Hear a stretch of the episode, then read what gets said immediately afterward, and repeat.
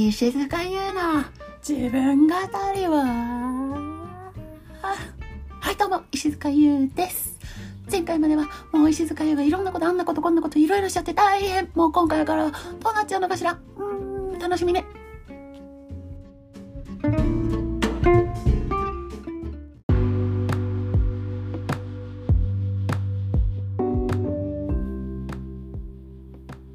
はいどうも。こんにちは。います。こんばんは。石塚優でございます。今日も雨の日ですね。6月らしいなんかしっとりとした一日だなと思うんですけれど皆さんいかがお過ごしですか？昨日はちょっとあまりにも片頭痛がひどくてもうすぐ寝込んでしまったのでちょっとお休みして今日改めてこうやってねお送りしたいと思っておりますけれども皆さんはいかがお過ごしですか？体調いろいろなんかこう気圧だったり天気だったり社会情勢だったりいろんなことでちょっとこう心も体も不安定になりがちななんかそういう最近かもしれないんですけれども。ねどうにかこうにか生きていこうではありませんか？という気持ちでおります。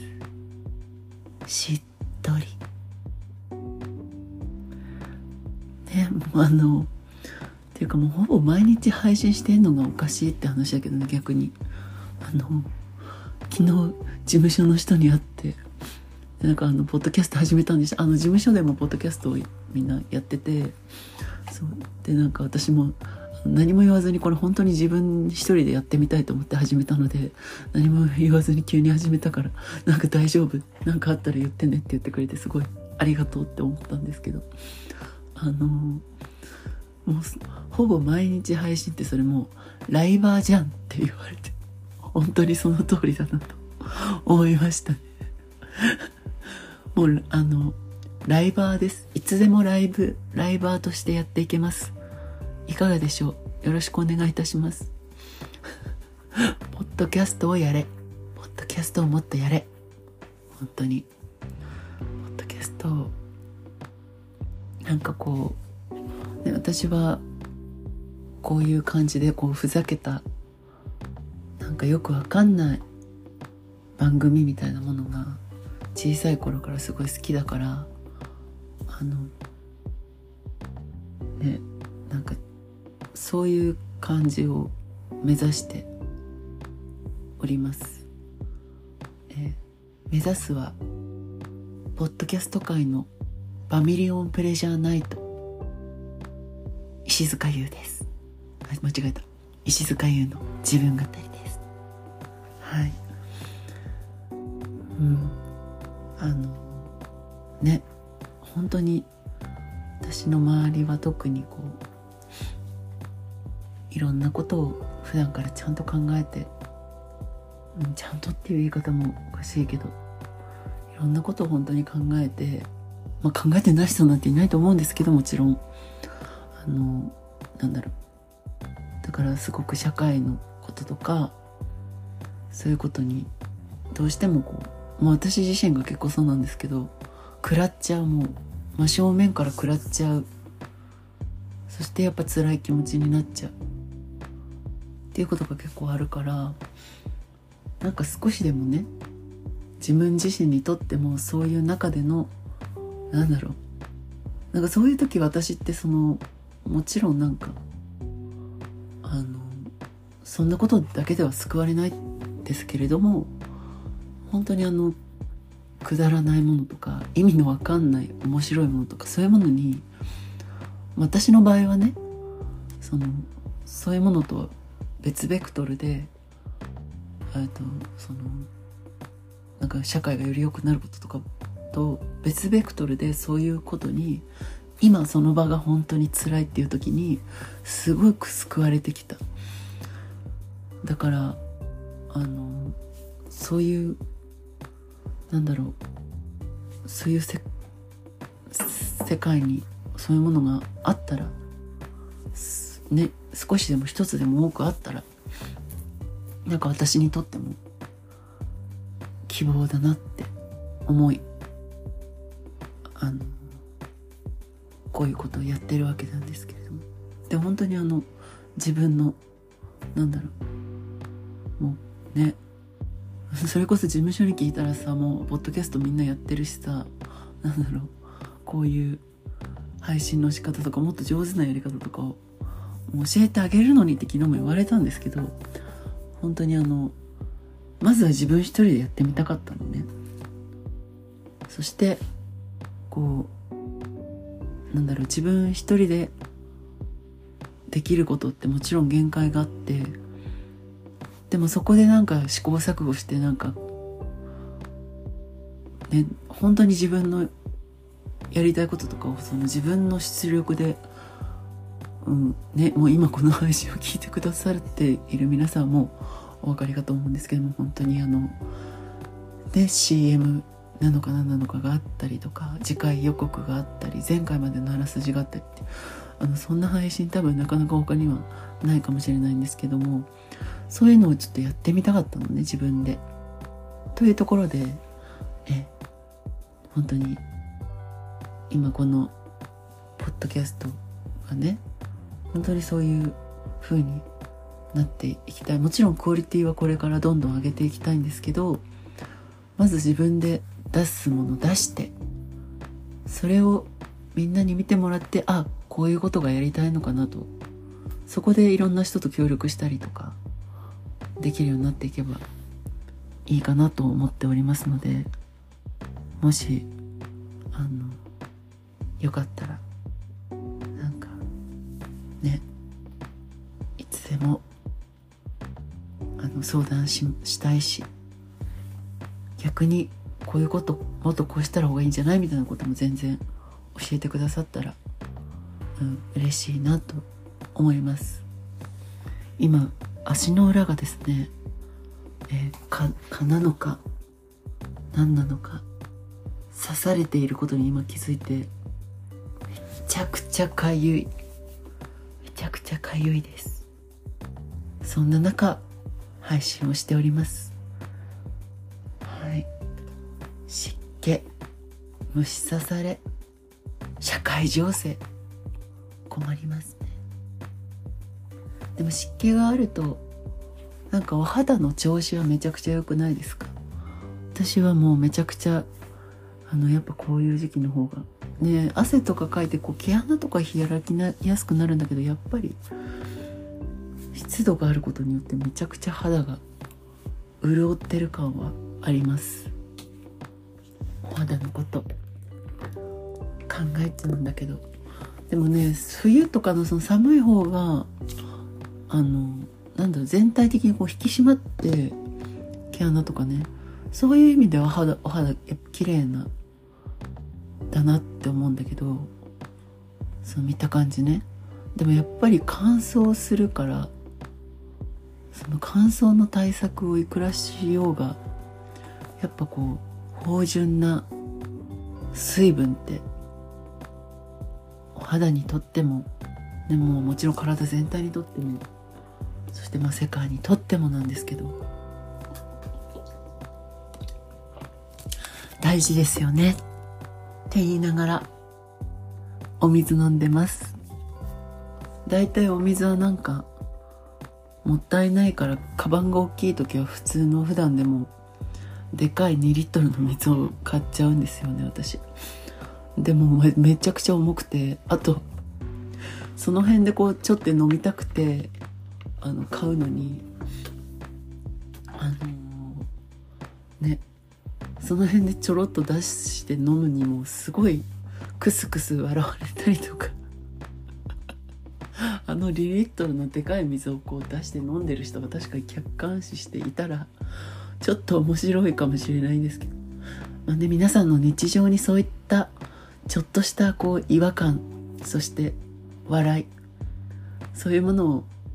普段の生活からもお届けできていたら、うん、幸いです。この間本当にあのどっかみ、ね、外で、まあ、渋谷かな？渋谷で喉乾いたなっつってあのコンビニでお水買おうと思ったらなんかさあのこの2リットルのやつより逆にその500ミリとか1リットルなの。大きさのボトルの方が安いんです。あのだって100円とかじゃん。でなんかさまあ本当はもう家からさなんかペットボトルで飲み物とか持ってきたんだけども私本当にあの小学校とかの幼稚園とかの頃からそうなんだけども本当に忘れ物がひどい子供だったの。そして今でも忘れ物がひどいのね。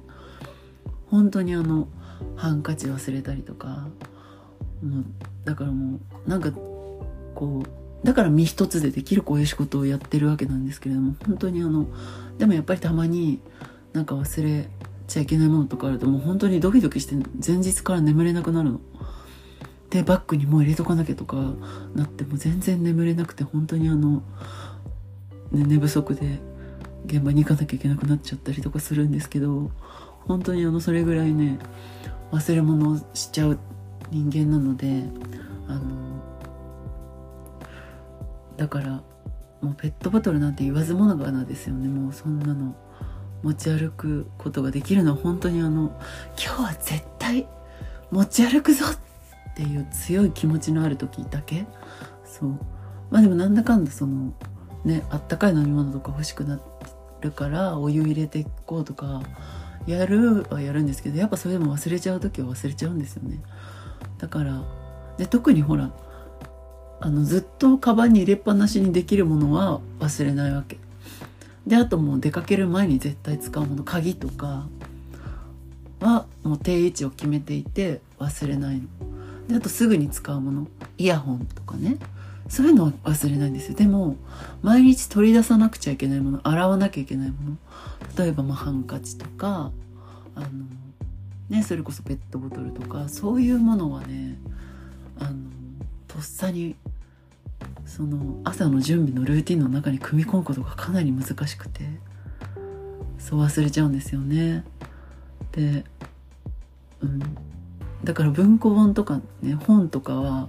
絶対入ってんのにハンカチはなんで忘れたんだみたいなそういうことが起きるわけです。そうなんだけどそうペットボトルは全然やっぱ持ち歩くのそう結構難儀しててなんかどうしたらいいんですかね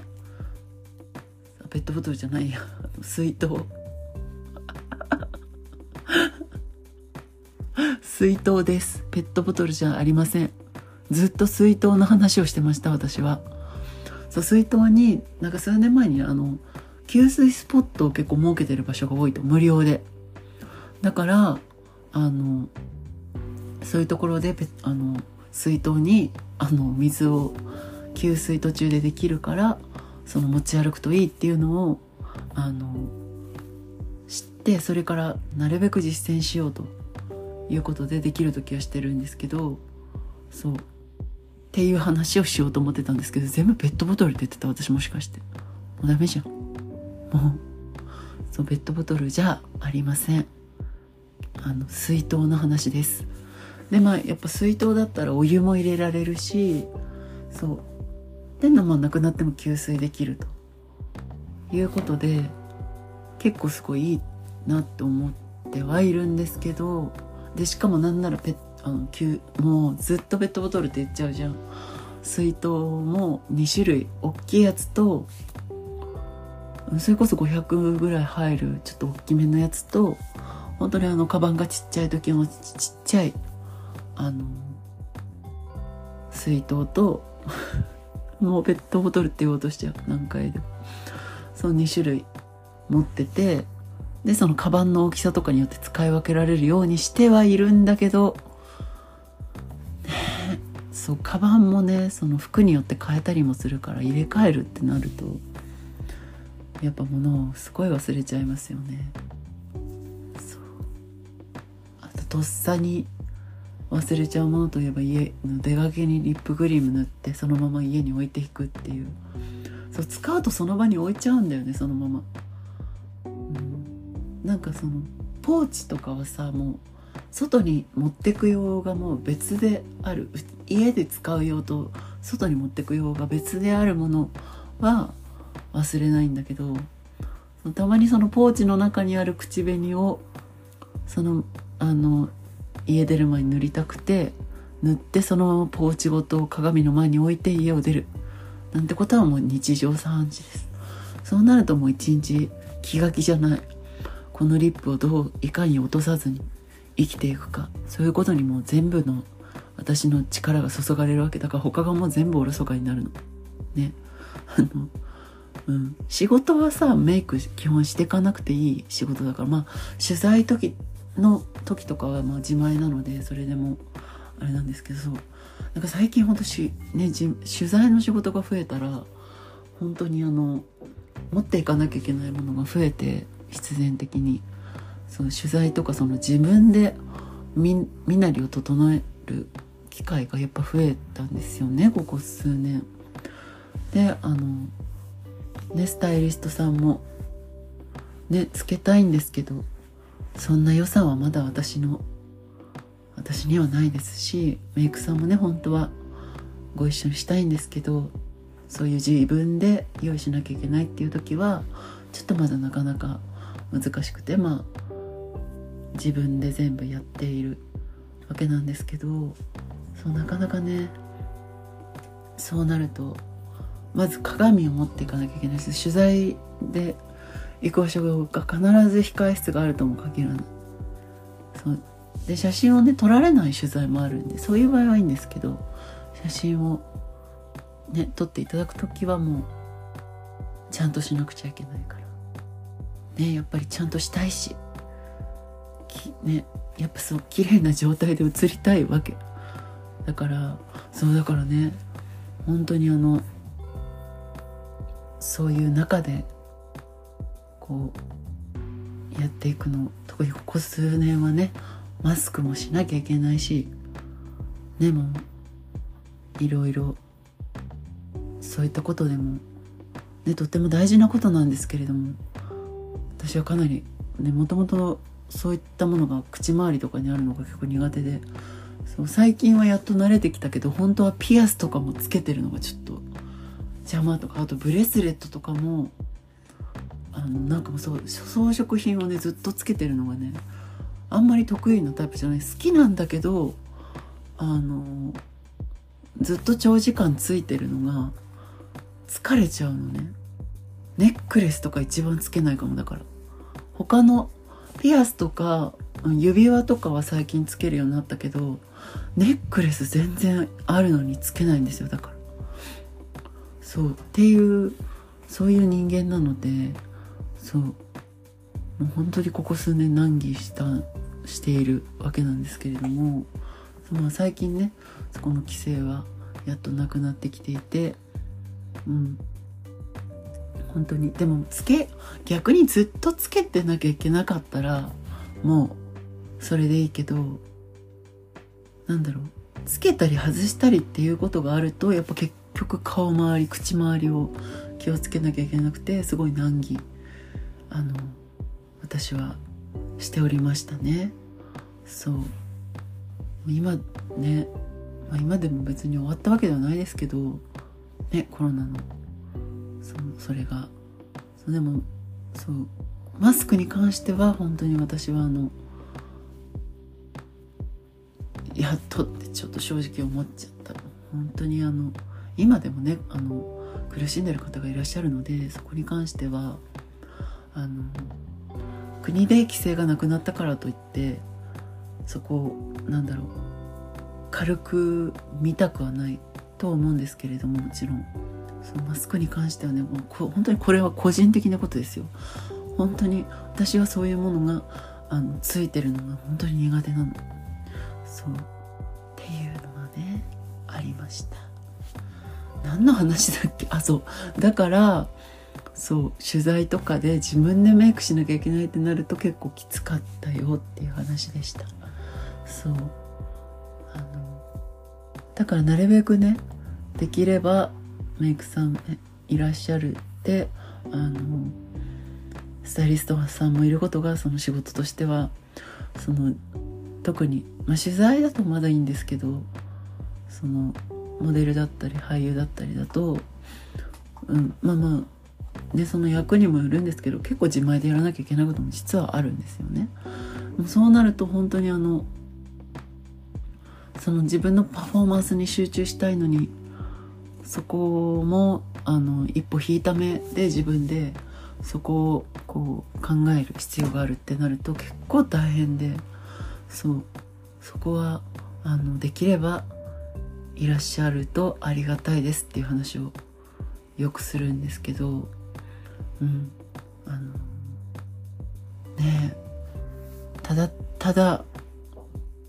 まあ大変。ねそれもなかなかないこともありますから。そうなるとうん。ね。そうそういうこともあるなと思ってなんとか腹を決めてやるしかなかったりするんですけど、まあ、幸いなことにね私はもともとそこまであの、まあ、自分で自分をやるに関してはねそれなりになんだろうまあまあまあもちろんねずっともう大人になってからずっとやってきたからある程度はその自分をどこをどうしたらいいかはまあ分かってるつもりではある。でもそれを、まあ、モニターだったりであのずっと見ててくれるんですよね。結局なるべくそのメイクさんとかスタイリストさんっていうことのはただそのお衣装を用意して、えー、着せるコーディネートを考えるとかメイクをその人に施すっていうことだけが仕事じゃなくてですね。あのいつも現場で何をしてくださっているかというとあのそこそれそのや出来上がったものがそのモニター越しに写真越しにどう映るか。この人に施したこれはどう映るかっていうところまで見てあのそこで判断をしてまあ、こうしたらより良くなるっていうことを微調整する、うん、とかその時間がない中でどういうふうにやっていったらちゃんとできるかっていうことを考えながらその何人もですよ。何人もを、えー、ちゃんと仕上げそしてモニター越しのチェックもする。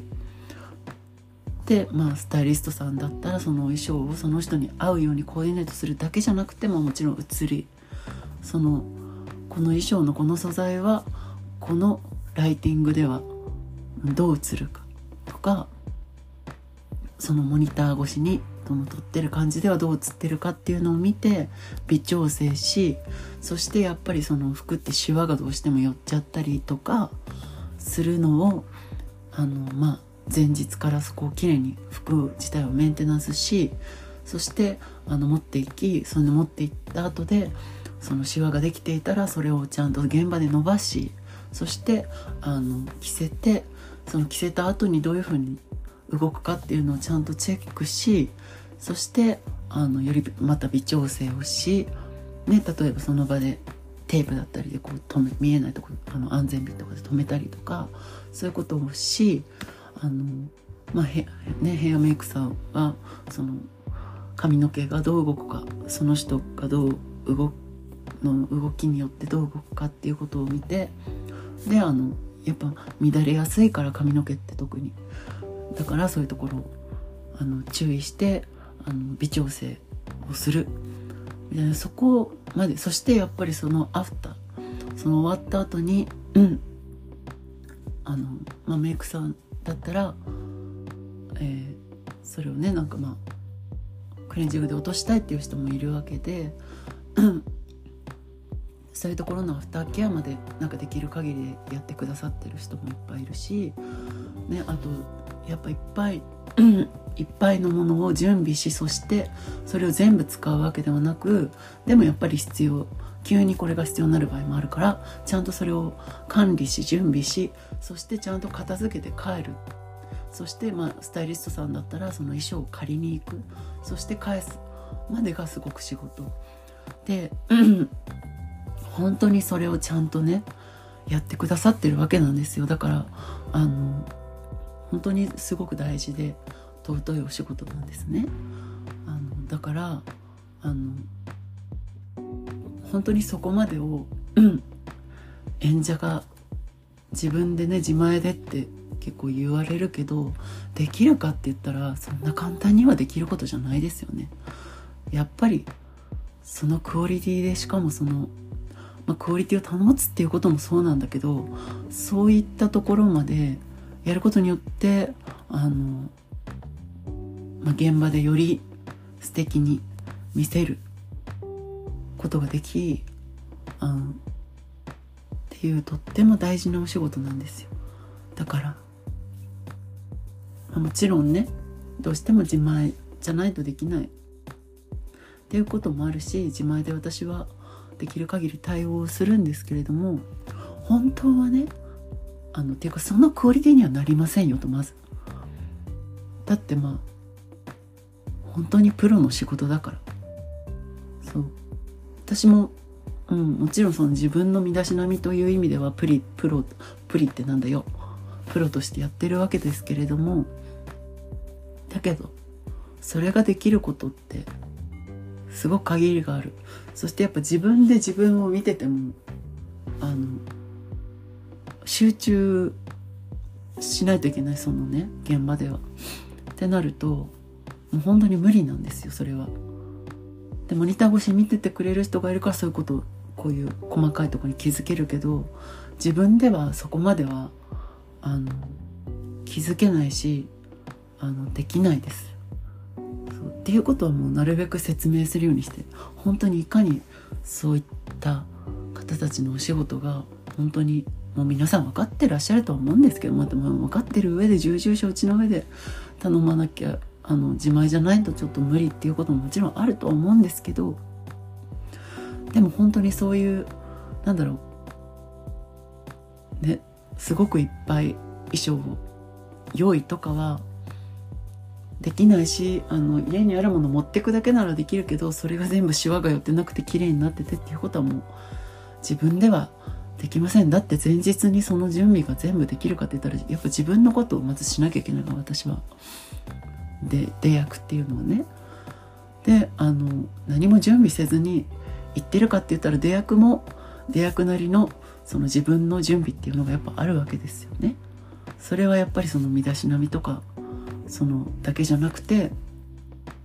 そのまあ身一つで行くにしても、うん、自分の体がどういう状態でとか自分のモチベーション気持ちのところもやっぱり出るってなるとあのその出るっていうことでやっぱりその心身に、ま、負荷がかかることではあるのでそこをどう準備していくかって結構大事だったりするんですよね。それがその結果本番でのパフォーマンスにつながるってすごく思うのでそれをあのどうしていくかどういうふうにあのやるかってすごく大事な仕事の一つなんですよそのあの出役にとってもね。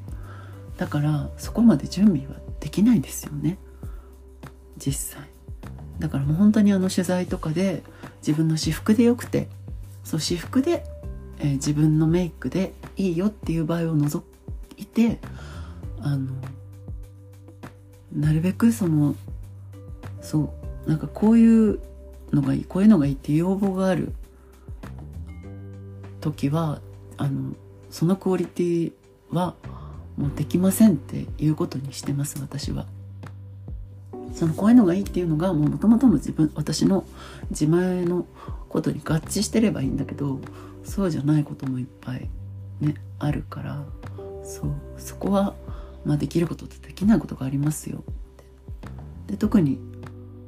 あのね私も別に衣装として、まあ、なんだかんだ服いっぱい置いてあるけどそれはやっぱりその自前の範疇の中で例えば舞台挨拶でこういうの着たいとかそういうのを自分で考える分には全然好きだからやるしあのねそういう時のために衣装として服を持っているけどでも基本的にはそれは自分の好みの範疇のものしか持ってないしそれを急に手放すことも全然あり得るしあのねそれを取っといてその日まで取っといてっていうことでそのちゃんと管理してそれまで絶対にそれをなんか汚したりとかせずに取っておけるかって言ったら私服でも普通に自分で着るからそれは無理なんですよ。そう。だから本当にあのうんあの衣装を揃えるとかメイクをするヘアメイクをするっていうだけがあのそのプロの仕事じゃなくて本当に全部をやってくださっているっていうことをね結構強く言いたいという熱い思いをついついかか語ってしまいましたけど本当にあの言いたいことといえばこれはもうもともと何の話だったかも忘れちゃったじゃん。そう忘れ物めっちゃするって話なんだよこれは。もう本当にあの一番言いたいのは、え、いつもお世話になっている世のヘアメイクさんスタイリストさん。ヘアがねヘアの方とメイクの方がセパレートの時もあの別々でお二人いらっしゃる時もあるし。そう。本当にありがとうございますと。もう出役は本当に皆さんのおかげで成り立っているしねもちろん皆さん現場ってみんなのみんなで作っているものだからみんなのおかげなんだけど本当に今回は特にそういう忘れ物も、まあ、しちゃう時ももちろんあるかもしれないけどもそれは私は咎めないだってしちゃううん人間。そう忘れ物でもねせずなるべくしないようにいろんなものを準備してそれが現場で使われるかもわからなくてでもそれをしっかり準備しそしてあの当日持っていきそしてちゃんとそれを元に戻すっていうところまでを私は絶対にできませんしもうそれができてそれをやってくださっている方に本当に頭が上がりませんということを言いたい。本当にありがとうございます。ね今回は特にそういった方々に敬意を表しておきたいと思います。それでは CM です。石塚優の自分語り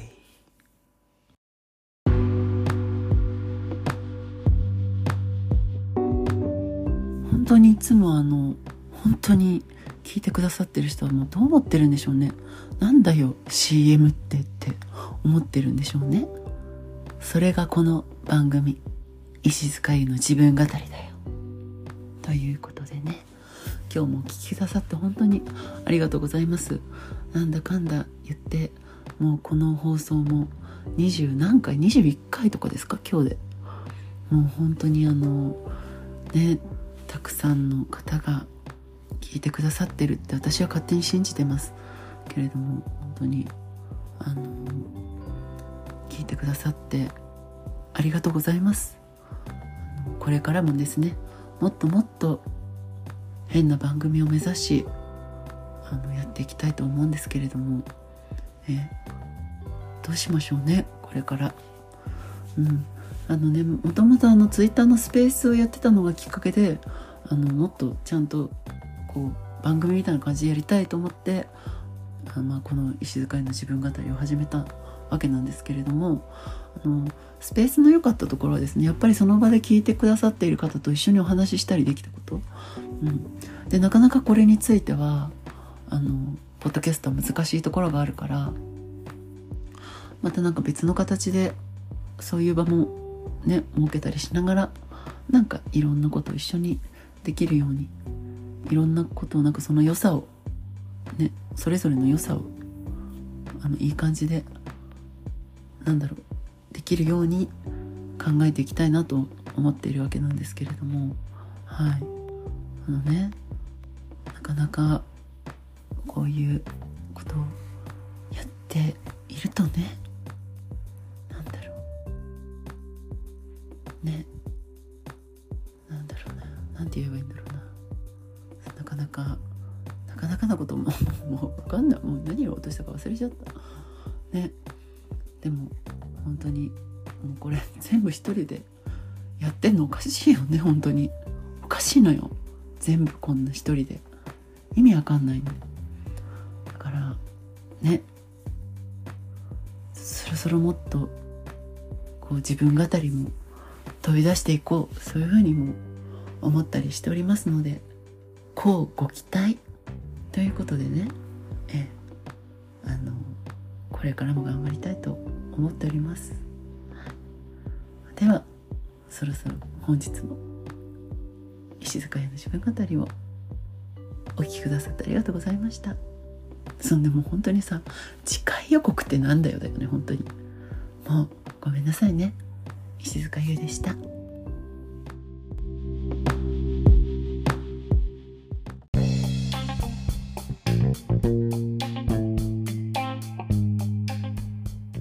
というわけで次回予告。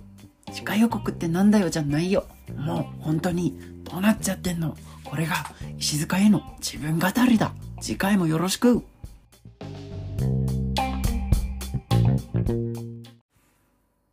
この番組は安心と愛と勇気と石塚優の提供でお送りしました。提供ってなんだよじゃないよ。